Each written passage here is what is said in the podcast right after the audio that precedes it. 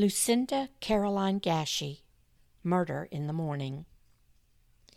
Just before dawn on Sunday morning, September 1st, 1872, 15 year old Emily Gasche was shaken awake by her mother, who came into the room where she and her sisters, Laura, 12, and Matilda, 9, were sleeping.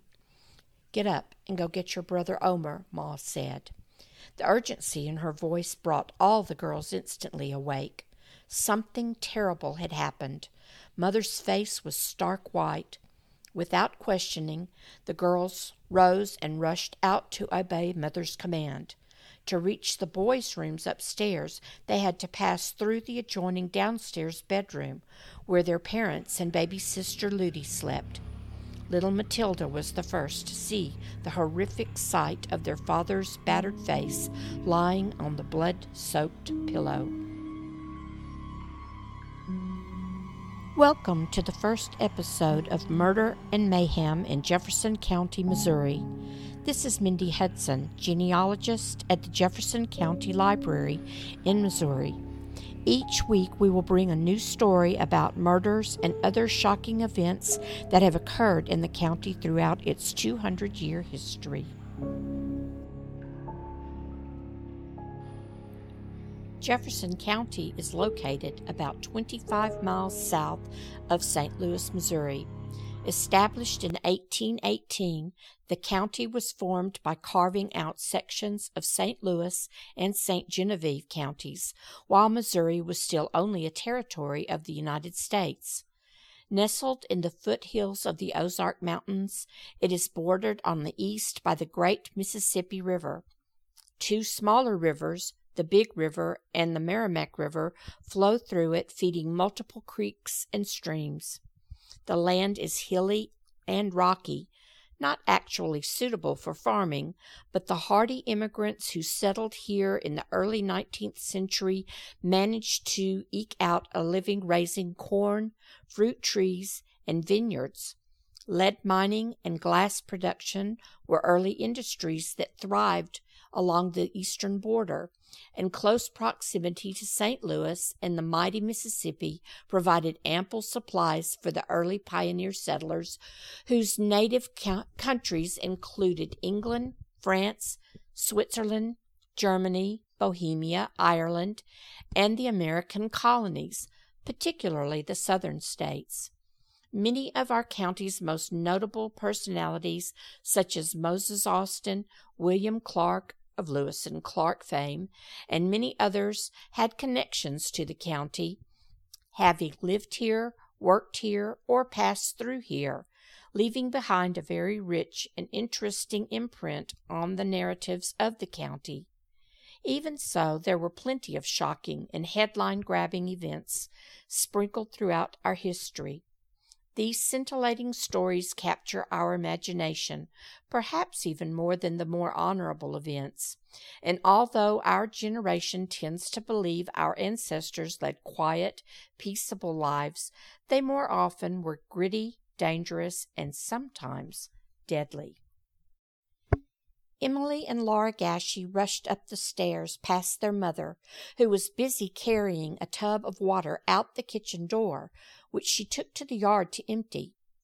Emily later recalled wondering how she lifted the heavy half barrel, because the night before it had been filled with soapy water.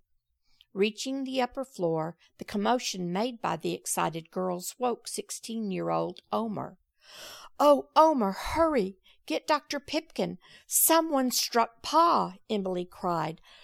I think he's dying. Omer called out to his younger brother Henry to get the mare ready. As Henry ran barefoot out the kitchen door toward the barn, Omer followed his hysterical sisters down the stairs to take in the gruesome scene. He and the girls noticed Ma was already dressed in her woolen calico skirt and wearing her sack apron. When had she had time to dress? The night before, she and Pa had been fighting over the younger children and were still arguing when the rest of the family laid down for the night. What happened? Omer asked. Who did this? His mother, standing in the kitchen, which was adjacent to the bedroom, answered, I don't know. It was dark, and I was asleep with the baby when I heard a lick. I opened my eyes and saw a man running out of the kitchen. Pa moaned pitifully. Remarkably, he was still alive. Go on and get Dr. Pipkin, she said calmly. Omer eyed his mother. At forty two, she was short, stout, heavy set, a powerful woman who had given birth to seven children and was stepmother to three more. She and two of the other children followed him out to the barn. Overcome with rage and sadness, he turned back to his mother and snapped, I think you did it. Last year you threatened to poison him and told him you'd dance on his grave. The relationship between Lucinda Caroline Gasche and her second husband, Henry Gasche, was rocky. The eldest daughter of George McFry and Theodosia Romaine, Caroline had grown up on land located near Highway C, near Morse Mill, Missouri. In 1850, she married Henry John, a German shoemaker. They had three children when he died in 1859 at about 41 years of age. At the time, Caroline's father was working as superintendent of the Jefferson County Poor Farm, which housed poor, blind, infirm, and insane county residents. The farm was located near the county seat of Hillsboro on Butcher Branch Road. She and her three children moved into the superintendent's residence with her parents. The 1860 federal census in Central Township, Jefferson County, Missouri, showed that there were 15 male and female tenants at the poor farm between the ages of eight months to 90 years old. Some were simply destitute, but some suffered from insanity. Although the superintendent's home was comfortable, the residents lived in a drafty two story log structure. The farm was supposed to be as self sustaining as possible, so there was a large chicken house, a barn for livestock, and a garden area. Any residents who were capable were expected to help tend the animals and garden. Conditions were never ideal for the inmates, Every year, a grand jury of local citizens were tasked with the job of visiting the facility and reporting to the court what they had found.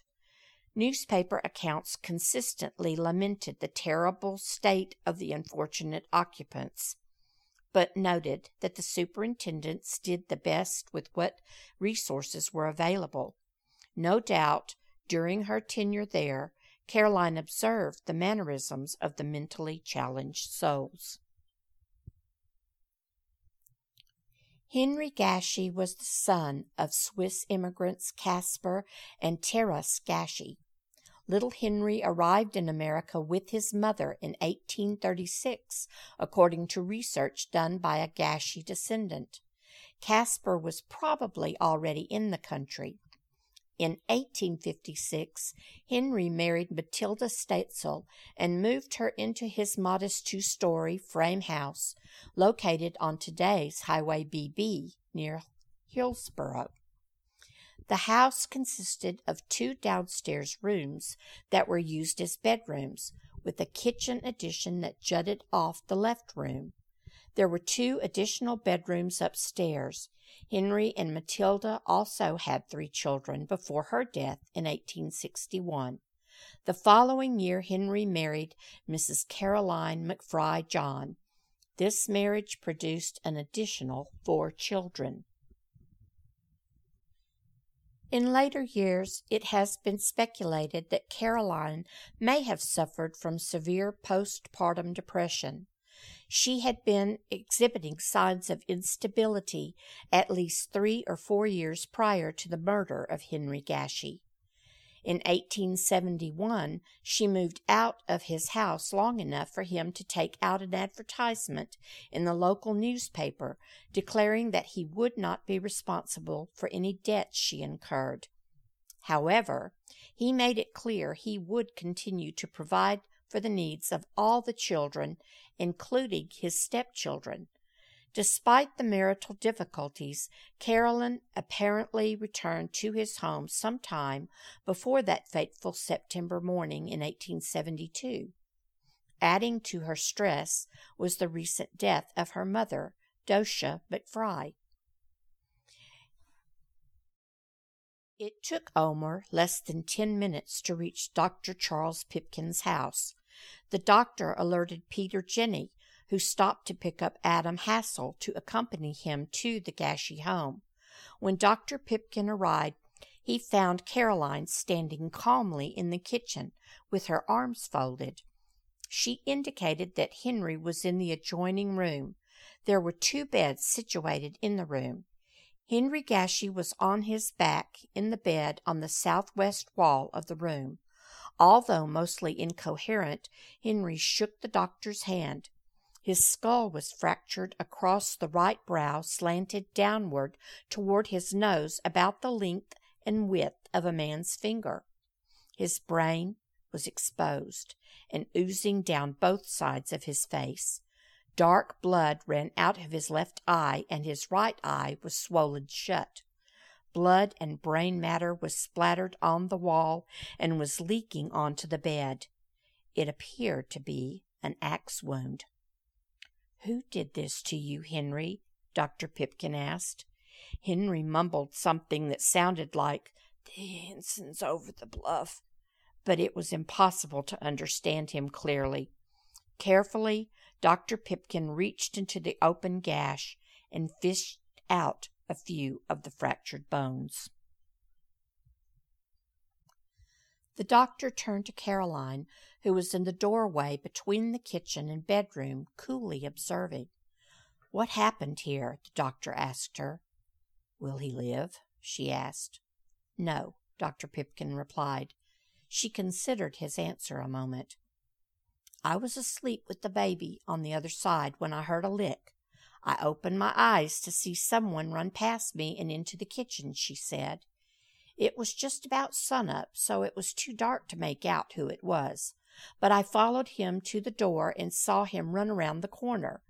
Then I came back in and asked Henry if he was hurt. The arrival of Peter Jenny and Adam Hassel was announced by the barking of the family's two dogs. Why hadn't they sounded the alarm when the murderer arrived? Upon entering the house, the men were startled to see Caroline building a fire and fixing breakfast as if nothing unusual was happening. After hearing her version of the events, they went out to investigate and noticed an axe about six steps from the kitchen door, leaning against the shaving horse near a woodpile. The morning was heavy with dew, but the axe was dry and clean. They looked for footprints, but only found the bare footprints of a boy leading to the stable. The axe was brought into the house and matched the shape and length of the wound. It seemed likely to be the murder weapon. It didn't take long for the word to spread and for people to begin arriving at the house. Neighbors were mystified why anyone would hurt such a fine and upstanding man who had no obvious enemies. The children apparently loved and respected him, even declaring that he treated them all the same, whether his natural children or his stepchildren. Suspicion turned to Caroline, whose cool and calm demeanor seemed out of place with the circumstances.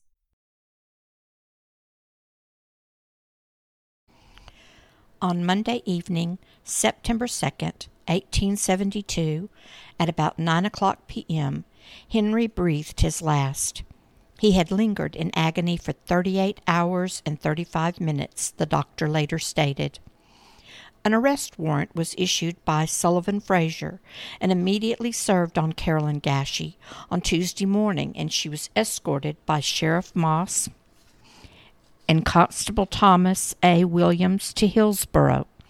She waived her right to an examination and was taken to jail. Was Caroline Gasche a cold blooded killer or a very sick woman? Evidence clearly cast suspicion on her guilt. Even her own children testified that they fully believed she had committed the murder. Caroline's father, George Washington McFry, hired J. L. Thomas, the county's most prestigious attorney, to represent his daughter. Mr. Thomas entered a plea of insanity on behalf of Caroline, and according to newspaper accounts was able to aptly support that notion with multiple witnesses. The trial commenced on Thursday, January 16, 1873, and concluded Saturday, January 18th. Evidence was presented that Caroline had been exhibiting signs of mental instability off and on for at least three years. The strategy worked, as it only took the jury about 30 minutes to return with a verdict of not guilty by reason of insanity. After his term at the poor farm, George McFry had moved to Cedar Hill to live near his daughter Mary Ann Kroll, wife of Dr. Amandus Kroll. Mrs. Gasche was released into the custody of her father and was taken to his home by her brother, G. W. McFry, Jr., who had stood by her throughout the ordeal. The following Wednesday, her father brought her back to court to ask a jury to have her committed to the state lunatic asylum because her condition was becoming worse. The court agreed and ruled that she was to be taken the following week to Fulton, Missouri. January 1873 proved to be bitter cold in Missouri. Basically orphans now, Caroline's children were split up among her married siblings to be raised. Around 11 o'clock a.m. Tuesday morning, January 28th, she managed to slip out of the house wearing nothing but her nightgown. A frantic search ensued throughout that day and night and into the following day. She was finally located at the old family property near Morse Mill, nearly frozen to death, and weeping at her mother's grave. She had walked barefoot about fifteen miles in the freezing cold, and the result was the loss of several toes to frostbite. The last week of March 1873, Caroline Gasche was escorted by Sheriff Moss and Dan Jarvis to the Fulton Lunatic Asylum, according to the local Jefferson Democrat. She remained there alone and forgotten until 1879, when the asylum deemed that she was incurable and released her to go home.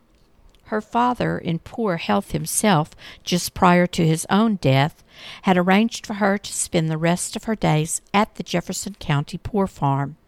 She died there January 1884 and is buried in an unmarked grave somewhere on the property. Despite the tragedy of their lives, the Gasche John children were fortunate in that they were taken in by loving families. They grew to be fine, upstanding members of the community. The story of Caroline McFry is a sad and haunting tale of mental illness and despair. Perhaps the telling of it will finally give Caroline's memory some peace.